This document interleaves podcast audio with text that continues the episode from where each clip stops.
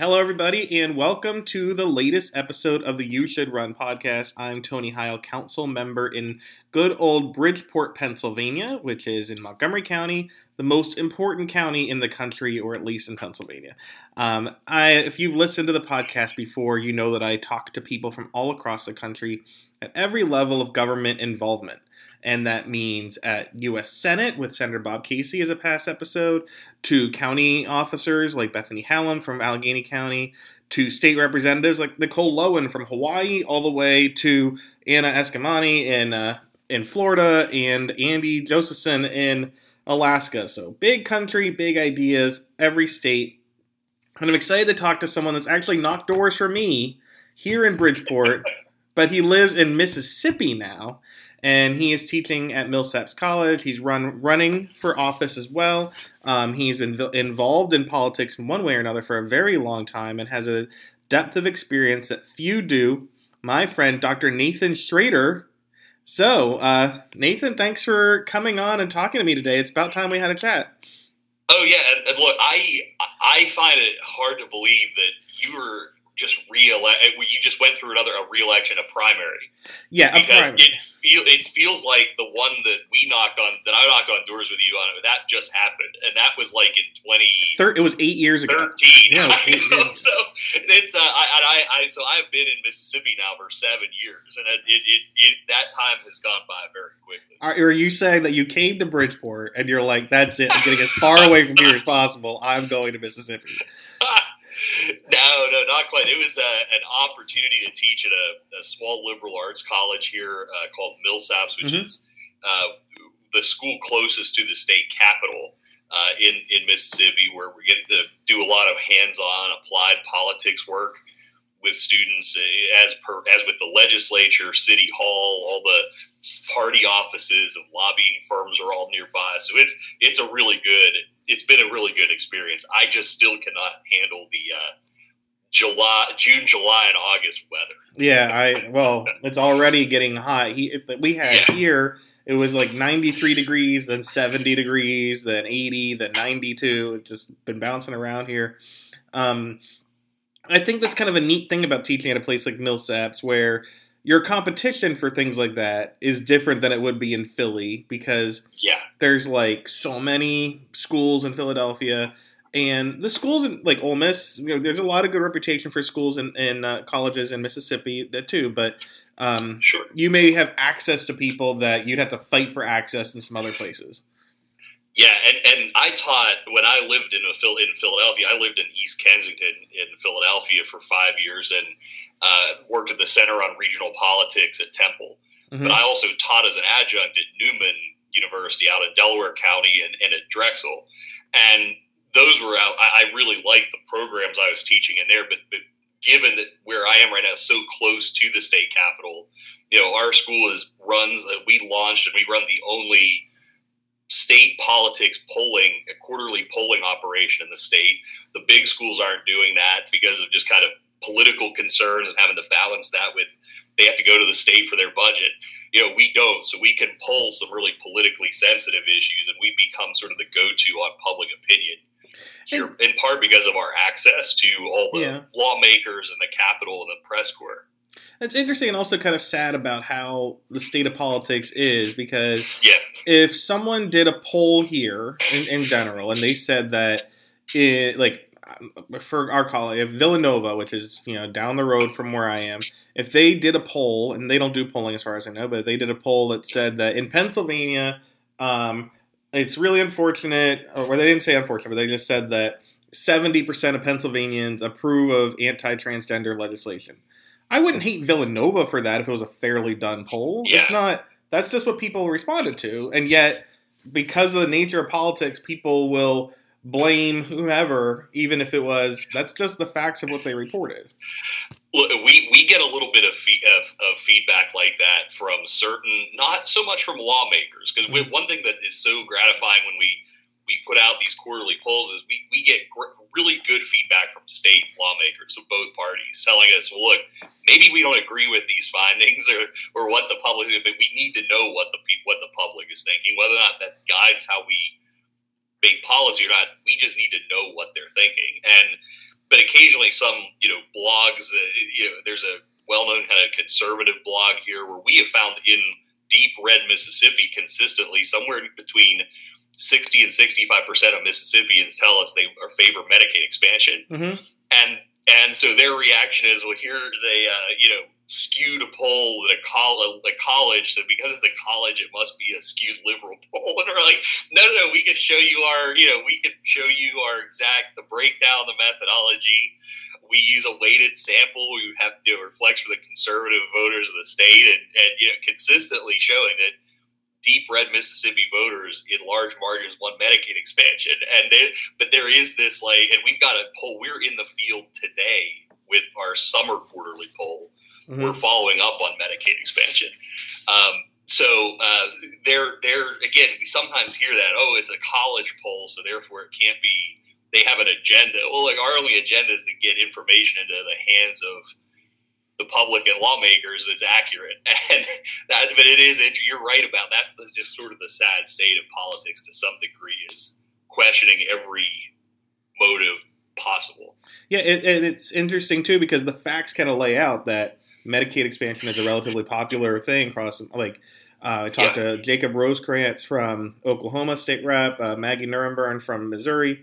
Both states passed majority vote for Medicaid expansion. Neither of those are uh, liberal states by any stretch at this point. Um, and so it was very popular. And so the facts of people who voted um, prove it.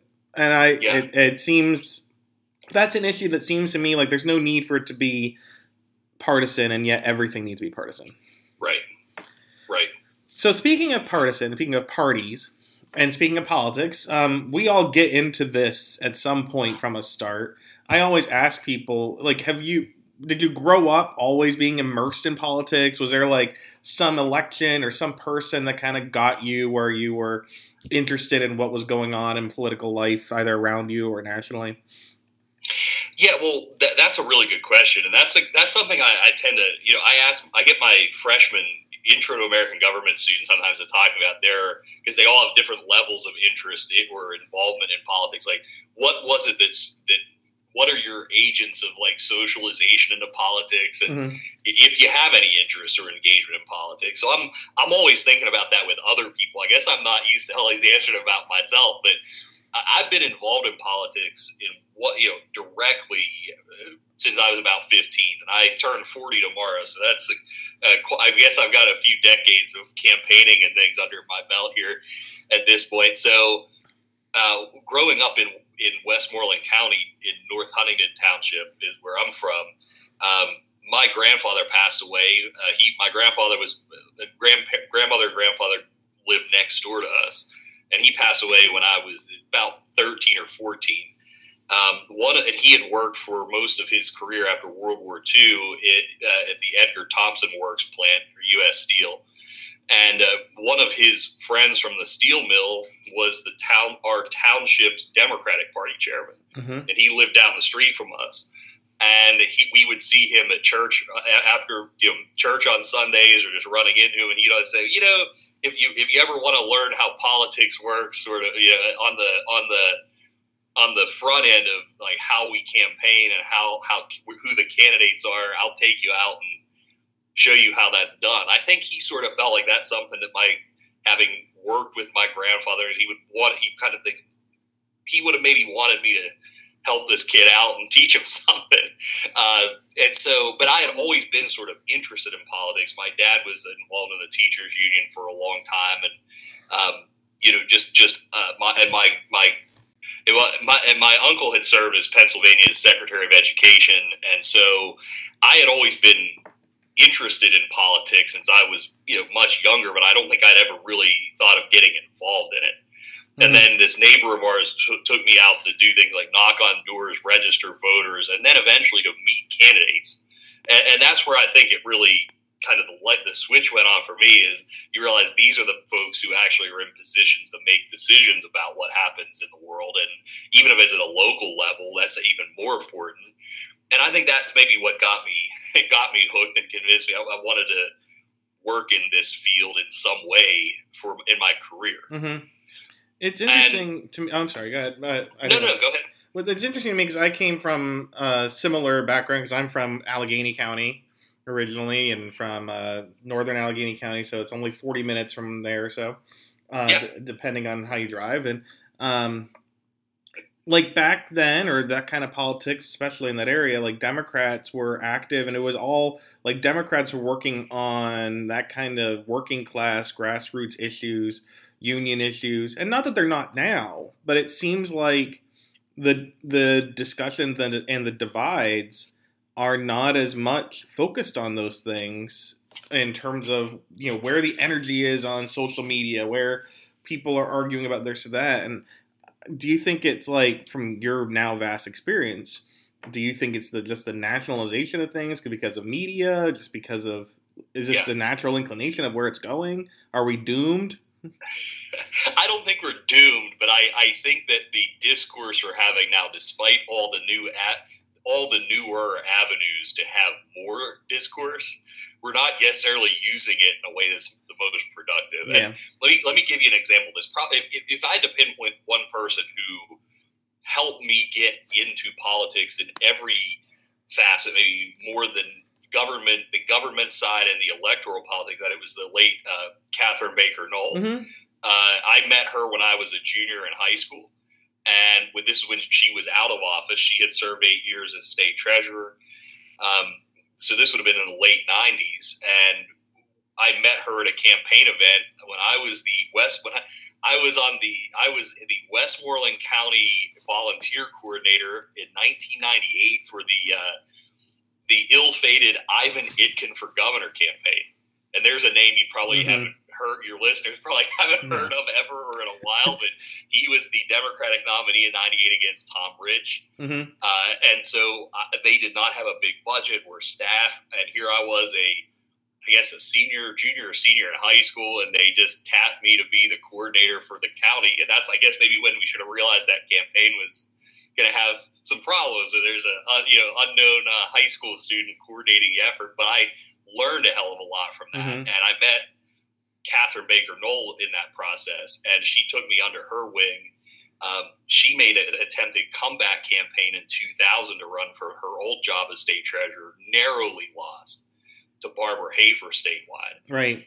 And but it was in that campaign as she helped me get the experience hands on that I hadn't had before. Where I was, she was sending me. I was a student at Thiel College at the time.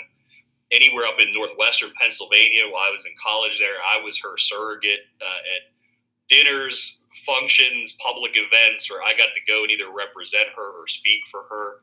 That gave I, I that gave me a lot of t- opportunity to learn, you know, become a better public speaker, to become more comfortable in front of people.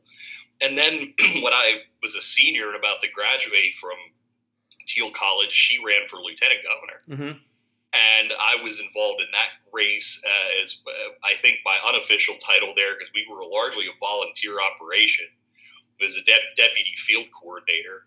And I, every weekend after classes ended on Fridays, I would drive to McKees Rocks where she lived and spend the weekend campaigning with her and drive back to college on Sunday night. So, you know, it just, uh, that was, that got me more practical experience, I think, than anything was possible. But she was somebody that was influential to me because of how she helped to, she, rather than some older politicians, and she was in her early 70s at the time some older politicians of a different generation get a little nervous around younger people, hmm and they think, "Well, here that these kids want to come and take our positions." And things. she had the opposite approach, where she was she saw herself as the mentor of that generate that up and coming generation. Maybe because she didn't have that uh, when when she was coming up in politics, and she was really uh, phenomenal at that Yeah. with mentoring young people coming up in politics. And so knowing her and getting to know her really helped me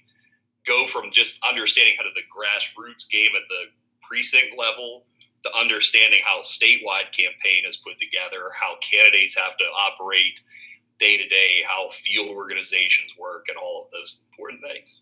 You know, I've been telling someone else that one of the things I really liked that I got into politics is I was not that I'm not awkward now, but I was even more shy and awkward before I got into politics. And when you work on a campaign, like they just tell you go knock on doors, here's a list. And right. so you have to. And I did that in Iowa. I knew nobody, and yeah, it like it's been 20 years since my first campaign, and I still look back at it as I am so glad I did that. Um, I don't know if I appreciated it at the time. Um, one of the people I campaigned with that was door knocking with me every day is now the press secretary, Jen Psaki. And others have gone great. on to, like others have gone on to do really big things for other candidates like Sherrod Brown and um, and others across the country. Um, but you you realize like if you feel awkward about talking to people, you just have to be thrown into the water. Oh, look, I I couldn't agree more. And this is a the two things that I think I as a as a kid you know, thinking back to like junior high and early on in high school, I was definitely very shy person mm-hmm. and intro, more introverted person. But then two things happened. I got involved in politics and I got involved in student congress mm-hmm. at, Norwin High School. And you know, when you're thrust into student congress debate competitions, you you don't have much choice other than to you, you either sink or swim with that, and and you know you have to learn how to become be more comfortable in, in, in front of an audience and how to handle those situations and couple that and combine that with like you said the knocking on a door of someone you have no idea who they are and trying to converse with them that that brings you a long way in terms of just warming up to communicating with people. Yeah i remember knocking on a door in iowa and it's again 20 years later and this guy sees like I, we weren't even identifying who we were with because we were just trying to get information so we were a little bit sly about it and he starts railing about how much he hates the Democrat running for Congress, and he, he wasn't saying anything too too bad, but clearly I was I was intimidated. It's 100 degrees out, and I'm walking past his house, going, "I'm in the I, I don't have a car around here. This is terrible. I'm sweating." And he goes, "Hey, you, come back here." I'm like, "Oh God!" And he says, "You're hot. Here's some water. You need some water." Yeah, like you right. never know what to. People are everybody is kind of unique and no one you can't really judge people as easily as you may think once you start talking to a lot of them you know, eh, that's so true. And I think that's one of the things that helped me as I, over the years, have moved from, you know, I, I lived in, I grew up outside of Pittsburgh, but uh, mm-hmm. when Cat, after Catherine Baker Knoll was elected lieutenant governor, I worked as her deputy director of communications and mm-hmm. legislative aid in the Capitol and moved to Harrisburg and then ended up moving to Boston for graduate school uh, at, at Suffolk University. Then to worked in the Virginia legislature for three sessions, and then to, uh, Philadelphia to my PhD work, and I've never felt like I've always felt like I can uh, I can fit in or adapt very well, you know, in where I live, and if I move places, like now just picking up and moving seven years ago to Mississippi, in part because of some of those like skills you develop in communicating and getting to know people through involvement in politics that helps. I think when you pick up and move somewhere, either uh, you know, for work or for whatever reason you do that, you can become a little. It's easier to be kind of immerse immerse yourself in what's going on around you because of that. So that's that brings me to something I didn't ask you when I was emailing you back and forth. Um, you have some experience working with or being immersed in the politics of Western Pennsylvania, um, Philadelphia, which are like almost two different states in some ways. Yeah. Um, yes. Boston, Virginia, and Mississippi, people now look at everything and be and they will say all either all those places are the same or are, are different or um, there's Democratic areas and Republican areas. That's not tr- like what is the same that you see like and have have things changed a lot. Uh, things have changed a lot since you started, but what, what yeah. do you see as kind of similarities that maybe people can learn where you can say, look, I've talked to all these places and this is what you need to take from that. Well, let me let me start out by saying this, and this is not saying that I it's I like this place, and I I've actually enjoyed most of the places I've lived. If if you if your listeners have never door knocked and canvassed in Philadelphia neighborhoods, they need to do it. Yeah. Because something I learned and that I will always appreciate the most about Philadelphia voters well, first of all, because of the row house situation, you can see a lot of voters in one day.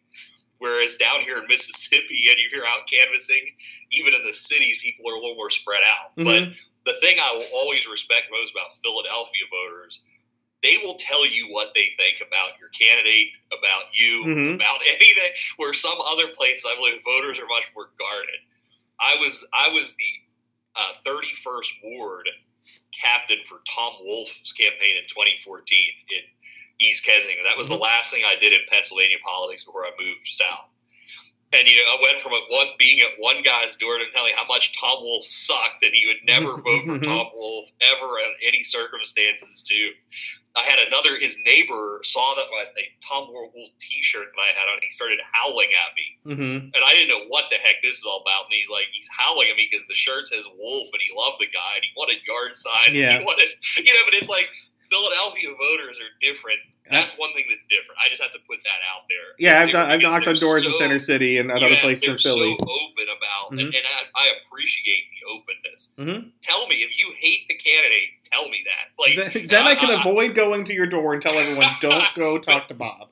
but they're they're they're brutally honest, and I, that's what I really appreciate. hmm Um, but no, the the, the the the thing that I, I do think that, that I can say is a common thread between all those places, and I've campaigned in all those places, and hmm in Pennsylvania politics, I've campaigned in I think it's fifty four or fifty five of the sixty seven counties. And something I can tell you is that voters everywhere have one. There's one thing that has not changed and is overlapping everywhere I've been in politics. Voters want to be asked for their vote. Yes. They, they- so whether or not, even if you're knocking on their door, and they may not intend to vote for your candidate, they still want you to ask them for the vote, Mhm. and and that doesn't it, it. Or conversely, if they're on the fence and what candidate A spends no time in person trying to convince them, and candidate B does, it makes a huge impact for that volunteer or friend or, or precinct captain or whatever. You have to show up, and but no matter where I've been, the thing that is consistent, voters want you to show up, hmm and and and that's something I think we all need to remember is that campaigns become increasingly digital, hmm and they become in in, in some respects, and then, of course we can have to blame some of this on COVID, become more remote Yeah. and abstract. It's still that knock on the door. It's still that that personal connection that is going to be important to people no matter where they are. Yeah, I have. I, when I ran in 2013, the when you ca- before you came out to uh, knock for me that one day, uh, I had a number of people who said, you know, the guy who's on council never knocked on my door, and you did. So I'm gonna. Yeah. Like, do you want to know anything about? That's it. All right, great. Like that was all it took. And on the flip side, people so people noticed that I came, or have attended Yes. other things. And then when I haven't attended something for one reason, people notice that, which is fine. It's a criticism that I deserved at that time. But or um, they notice when other people haven't attended things, like we have our Memorial Day service, and everyone like I just stand there. There's nothing else for me to do but stand there. But people notice that you show up, or they notice that oh that person um, never comes, and like that's something you can't replicate. And it also doesn't cost a lot. Oh, right. No, no, no. Exactly. And, and I believe you had on as a guest in 2019 is Shanda Yates. Yeah, she was impressive, so smart, and would be a great person in office in any state. And we were fortunate enough, and I, I, I, I uh, got to vote for her. She's my state representative Mhm. now. One of the things that she will tell you, and now that her, you interviewed her, I think during her campaign, something she could, she would. no, I interviewed her right after the campaign. So right she had- after. yeah. Okay. It- She will talk to anyone who will listen about the value of the candidate showing up at every Mhm. people's houses because you, you know the mailing, the mailings, and the radio ads and things they are helpful, but all of that is supplemented by that candidate and their presence Mhm. at, at- in the neighborhood, and that was the thing I think that put her over the top was that her opponent was her Republican opponent was not necessarily a, an ultra conservative Republican. Right, that's what she said. Uh, nor was he a bad person in Mhm. any way. It was just he had been in office for decades and he had not knocked on doors. He is not visible. He stopped kind of returning constituent calls. hmm Uh, and I know that in person, as a a- one of his constituents had reached out to him for the last couple of sessions and had never heard a word from him. So Mhm. it's uh, she she just she happened to just her being at people's doors contract was a sharp contrast because they'll say, well, wait a minute, he's been there for decades, and we haven't seen him in 10 years. You know, it's, it, it, it made a big difference for her. And that's just an example of just being there and, and showing your face in, in a neighborhood or in the community. And that's uh, great for party building too. Like if you're yes. able to recruit candidates, Democrat or Republican, and you're in every ward, like my district is basically just a ward, but that's in a lot yeah. of places. Every place has a ward person. So yep. I knock doors every spring and every fall, and I so people see me regularly doing that, even if it's not for myself. And now a lot of people they, they recognize me when they see me, even and I, even though I don't recognize them because I haven't seen their face in a year. So I've had people say, "I'm Steve down the street." Like I, am sorry, right. Um, but you know that's something that's not that hard to do in a lot of places.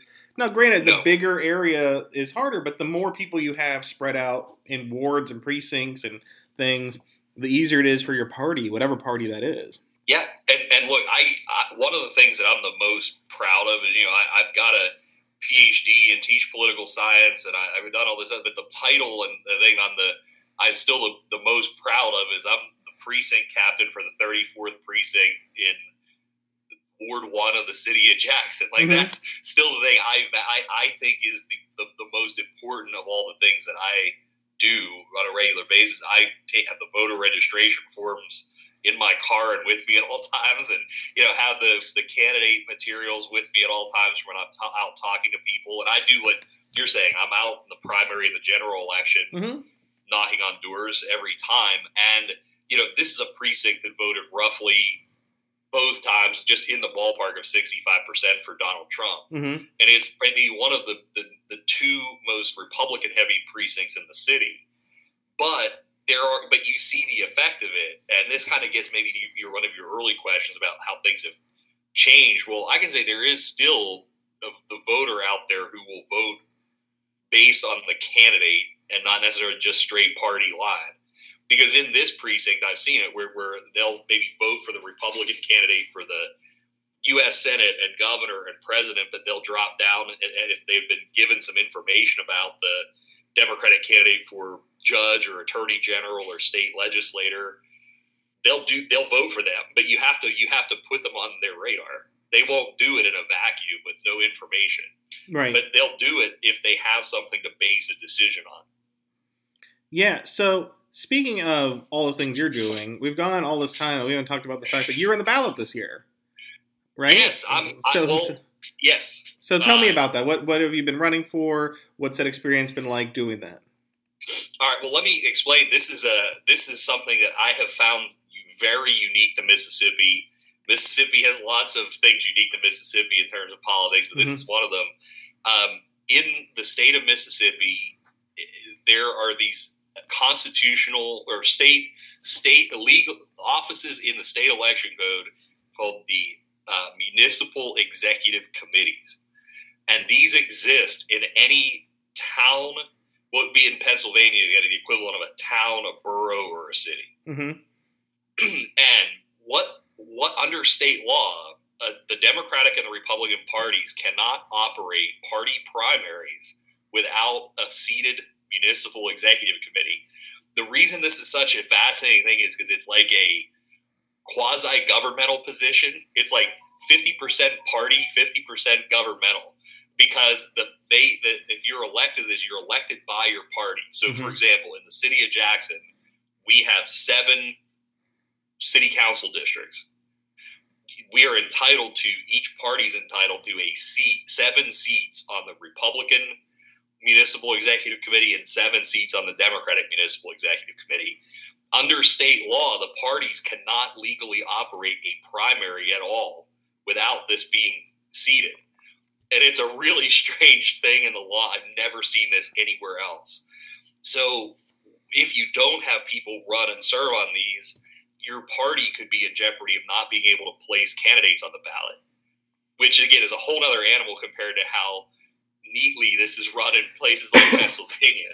Now, uh, this the office is up every four years. It's an unpaid position, um, and it, like I said, in the city where I live, even though our city is the, the biggest in the state, mm-hmm.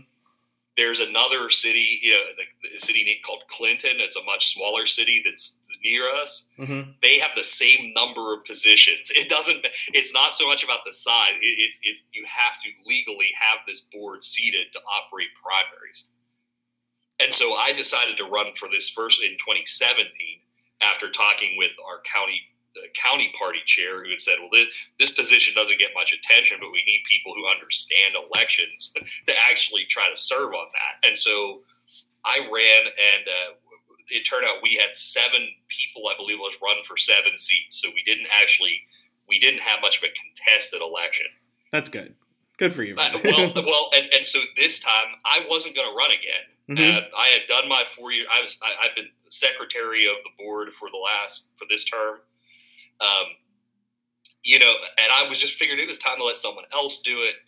Uh, then again, I what changed my mind, and I, I hope this doesn't sound corny, but watching the neo-fascists storm the U.S. Capitol on January sixth mm-hmm.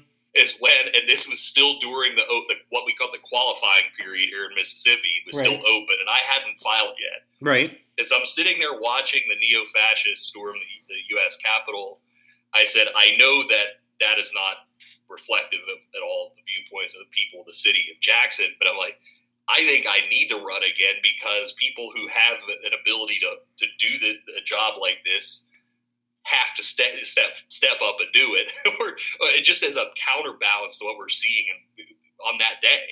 And that that was why I decided to do it again. And I filed the next day, and uh, or, or yeah, I believe it was the day after January the Mhm. 7th And um, we don't have petitions here in Mississippi. If you're wondering, it's one of the most glorious things about Mississippi politics. There's no petitions. So how do you get on the ballot? How do people have you your name? show up. You show up at City Hall and sign the registry. Oh. So it's beautiful. It is the most fantastic thing I, about Mississippi politics. Unless you're an independent, independents have to collect a very nominal number of signatures. But if you're running in one of the parties, you don't, and it's glorious. And so I, it was a pro, the whole process to become a candidate here takes about three minutes.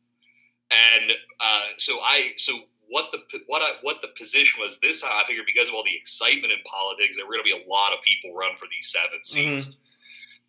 I was actually hoping a lot of people would run, even if it meant that I had to go campaign or I might Right. not win. But at the end of the day, again, seven people filed for seven seats. hmm So I, but I had already decided whether I had competition or not, I was going to go campaign.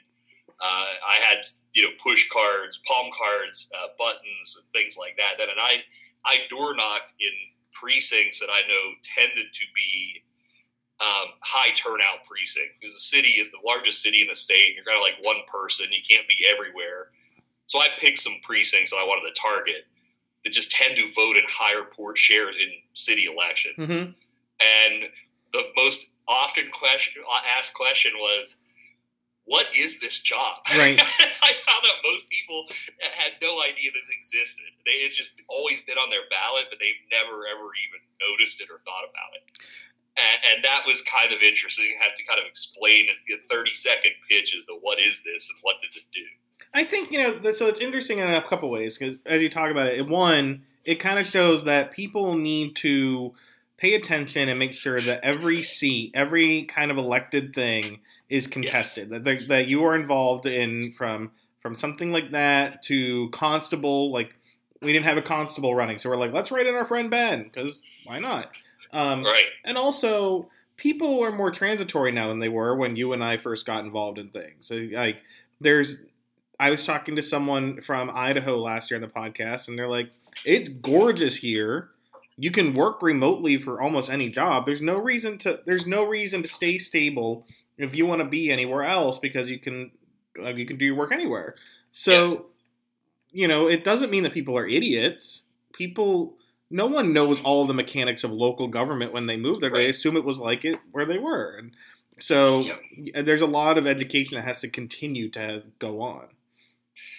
Yeah, and and that's something I would say is important for all of your listeners is to make sure you take a look at a, a great example in Pennsylvania. Mhm. Most counties, I think all but there might be two or three that under with the home rule charters that don't do this anymore elect you know the county row offices, Prothonotary being my favorite. And and our Prothonotary Noah Marlier has been on my podcast multiple times. Is that right? Okay. Well, and the reason I bring up prothonotary is first of all, I find most people have a hard time spelling it or understanding what it is, and I and that's understandable because it's just that it's not the most visible position there is, but uh, it's a position where when I was in college, I worked uh, summer and winter breaks in the county recorder of deeds office, and the office across the hall was prothonotary's office, and it was one an exceptionally well run office in Westmoreland County under a really good guy, had been a former labor organizer named Ron Deal, and uh, it was a what what I learned from that experience was that that office isn't a, they're not making policy. But what they're doing is making sure that government is effectively administered. You know, people's paperwork is filed in a timely manner, and it's legal documents are accessible to the public and the lawyers. And if it's not done well, it slows down the courts, the judicial process. So And that can be No. really important for my conversation with our Prothonotary for women who are victims of abuse. Um, Yes. You know, for child endangerment laws, especially during the pandemic right now, where people were, you know, worried, like, you know, getting things done so you know the justice system works for you.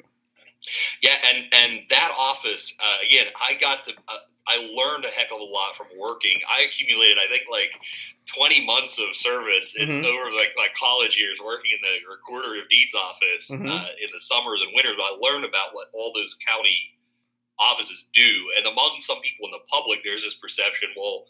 They don't do anything; they just sit around there. And then you realize, after if you work there for a day, you realize that's what 100 percent false. Mhm. Um, and now my old the person who helped helped me get my first job in government, uh, Tom Murphy was the name of our not related to the mayor of Pittsburgh. Mhm. And he was the rec- the recorder of deeds who helped me get my first job in government, local government. He's now running for prothonotary in that county. That's what why that was on my mind. Is like this is a guy who's not a policy maker per se, but he's an, an administrator and and but it's hard for voters to understand why they need to care about that.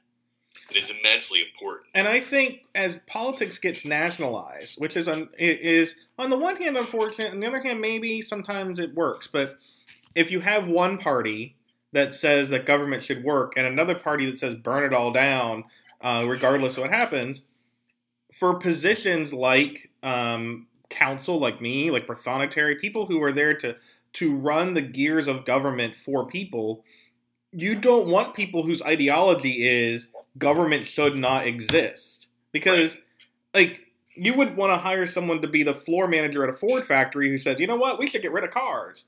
That's and if you don't want cars, that's True. fine. Like that's your thing, but you shouldn't run the Ford floor factory. You know, you should run something else. But you're not going to be good at building Ford cars if you think that we shouldn't have Fords. Tony, the reason I'm laughing at this is there was an incident. Uh, not, I mean, I should call it an incident. There was a moment a year or two ago, a year ago, I'd say, where because on our on a faculty of any college, we're also nominated for you know committees within the college. Mhm. And there's one particular committee that I have long argued since I've been there should be abolished because I, I just don't think it's necessary.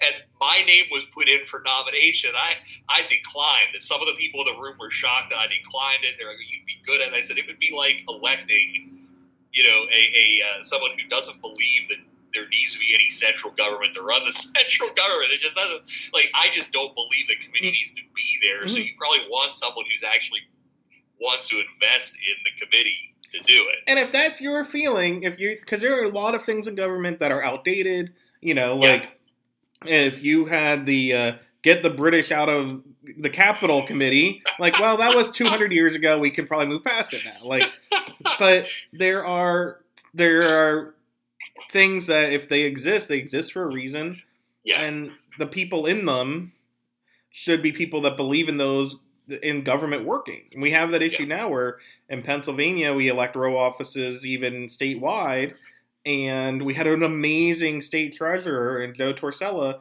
who lost Yes. his election. And you can be a Republican and believe that this is a good office. You could be a Democrat and believe those are good offices. But the person who beat him is more of an ideologue who's not going to carry on the same traditions he did. And it's unfortunate because people didn't pay attention to how valuable that position is. Yeah, and I'll tell you about uh, it, Joe Torsella has long been, in my mind, one of the most impressive people I've met in politics. Mhm. I, in fact, uh, just just I'll tell you, if Joe Tor- Joe Torsella is who I was hoping would eventually be the governor of Pennsylvania. Yeah, Uh, I, I don't. I guess now I don't know if he's still thinking about running in the I- future. for he hasn't talked to me. He, if he's going to, he should come on my podcast first. but but but but it, I hate I hated to see him lose because I think he had the potential to really. He was someone who could speak very fluently about the value of public service. Yeah, and, and, and because of all the different things he had done, and uh, yeah, for him to lose kind of to someone who was just kind of running just an ideological, just to be part of the ideological warfare was not necessarily good for Pennsylvania. yeah. It's and, and that's not always the case, but as politics get nationalized, it might become the case more and more. Well, and that that's what concerns me so much about the Republican Party right now. Now I look back to like I I I, in, I was an intern on Capitol Hill my junior year in college, fall of my junior year for, in Arlen Specter's office, hmm and I look back at just you know that there were Republicans like Arlen Specter in a state like Pennsylvania. What like I I campaigned hard in multiple elections when I lived in Philadelphia for Al Schmidt. hmm Uh, Good I guy. One of the, the, the finest elected officials I've ever met, hmm uh, and most dedicated elected officials I've ever met. And but there are the Republican Party, uh, sadly, has turned into. And look, I, I, there John Rafferty was another uh, out of Montgomery County, hmm uh, former state senator. When I worked as lieutenant governor's aide uh, in Harrisburg, I found him to be one of the, the, the most impressive state legislators I Mhm. ever encountered.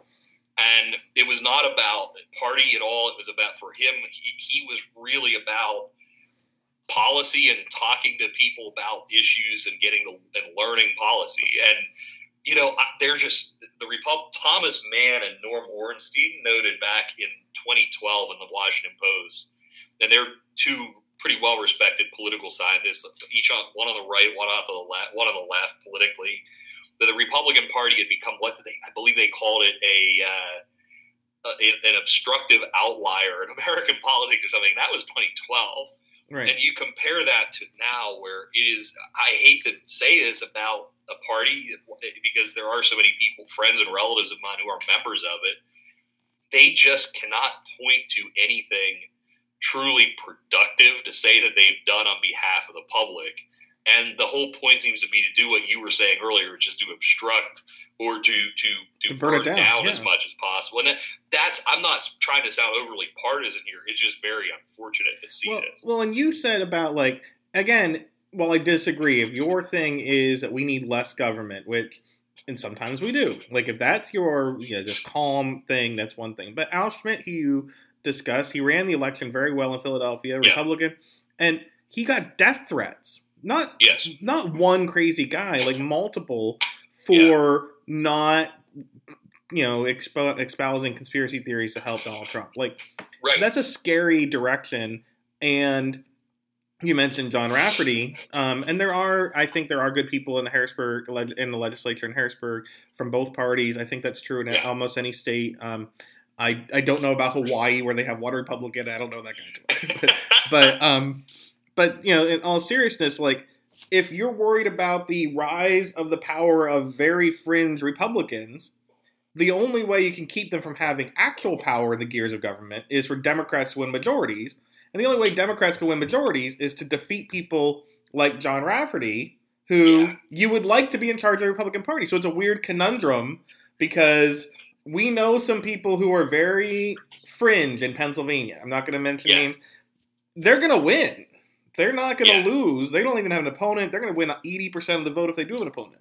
Um, and it's, I don't know how you fix that. We're not going to solve that in the next two minutes on this podcast, but that well, that's the direction, right? Like Democrats to win are going to win these swingy seats. Republicans are going to win those deep red seats, and the deep red seats are going to elect the people who support the insurrection. Yeah, and Tony, there, there is something that I never thought I'd say, and I caught myself saying this to my fa- My parents still live in Western Pennsylvania. Mhm. I was talking to my dad recently about this, and I, I said I never thought it would be at a point where I'd say that Pennsylvania was much better off with uh, John Perzel, Bill DeWeese, Vince Fumo, and uh, uh, company running the legislature because things actually, but maybe again that was just a different era, right? Mhm. Where there were the, the the people who were running in those parties had a different set of objectives. But I think right now in Pennsylvania, especially, uh, it become far the legislature and the capital, it, as you said, it become far more nationalized and far more ideological. and from my under and, and I know a lot of the people who are kind of in the leadership there, they're not necessarily it, they're not necessarily bad people who the problem. It's just that they No, have this big tail that's wagging the dog, Yeah, and they Yeah. they know it. And I mean, there was a story in December where the Republican state leader um, in the Senate said that she was afraid of getting bomb threats at her house for not. right, right. And while on the one hand you want them to step up and be heroes, on the other hand, as you as a person, what would you do if you're afraid that your family's Yeah. going to get bombed? Right, right. And and I know that individual pretty well, and I believe, I absolutely believe when they what that that happened. Mhm. When they when it, that there, there was no doubt in my mind of that. Yeah, I believe you, and and yeah, she's and I don't think she's a bad person. No, I no, think- not at all. I think In uh, fact, the person we're talking about, I have long been one of the the, the most effective political uh, strat has one of the most effective electoral strategic minds of anyone I've ever Mhm. met in Pennsylvania. And, and I mean that. That just uh, if you, I knew her, this Senator Kim Kim Ward is the Mhm. senator is more so through electoral politics than the legislature. But I can tell you that is a person, uh, that Kim Ward, who it is one of the most impressive electoral political minds I've ever met. yeah, And, and but this they, they that kind of legislator still has to survive in the modern realities of their party. and and as moderate or progressive or any other voter who doesn't agree, we would rather have someone like her leading that party than someone Yeah. else who is, you know, an insurrect who is Yeah. actually at the insurrection, like we do have in Pennsylvania. Yeah. Now, with that sad note in mind, I want to end on a hopeful note. Um, Uh-huh. What makes you feel optimistic, and why would you encourage other people to run in 2021 and beyond? Well, I, I would tell you that the, the reason, the, the chief reason why you, if you're listening to this or know people who are thinking about running, the reason you should consider it, whether or not you actually do it, because it, it's a huge commitment, as, Right. as Tony knows, that it's because if you don't do that job or you're not willing to stand up and do it, somebody else will. Mm-hmm. And you don't That's know that person's motivations. You don't necessarily know their qualifications or their competence. And if you are somebody, this is where I'm going to make my kind of civic minded, patriotic pitch for this. Um, if you are one of the things I think we owe back to our country, our state, our county, our town, our city, is that if we individually have the knowledge or ability to do a certain job in politics, or if maybe we don't have the knowledge, we just want to do it well and learn how to do it. I think we have an obligation to stand up and step forward and put our names on the ballot and to try that. Yeah. Um, if if if we think if we honestly think we can do that job and do it well, That I, and and let me just I'll tie in something with Mississippi. Since I'm in Mississippi, Yeah. uh, just a point about uh, to that, and I don't want to make you run over Tony, but oh, it's fine. um, you know, there. One of the things I've learned most is I've learned two things in the last seven years in Mississippi politics since I've moved here.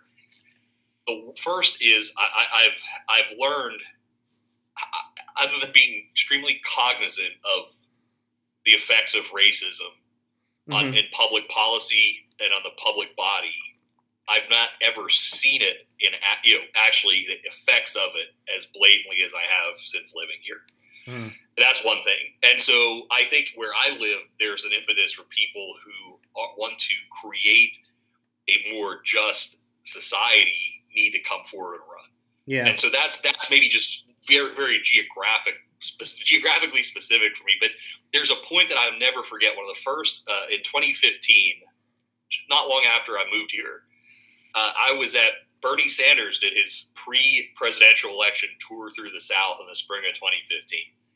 And I went out to see him at the IBEW headquarters here in Jackson on the outskirts of town. And there are the, the Democratic Party chair at the time was a gentleman named Ricky Cole, who I think is probably one of my favorite. Uh, he's a, as I call him, farmer political philosopher party chairs.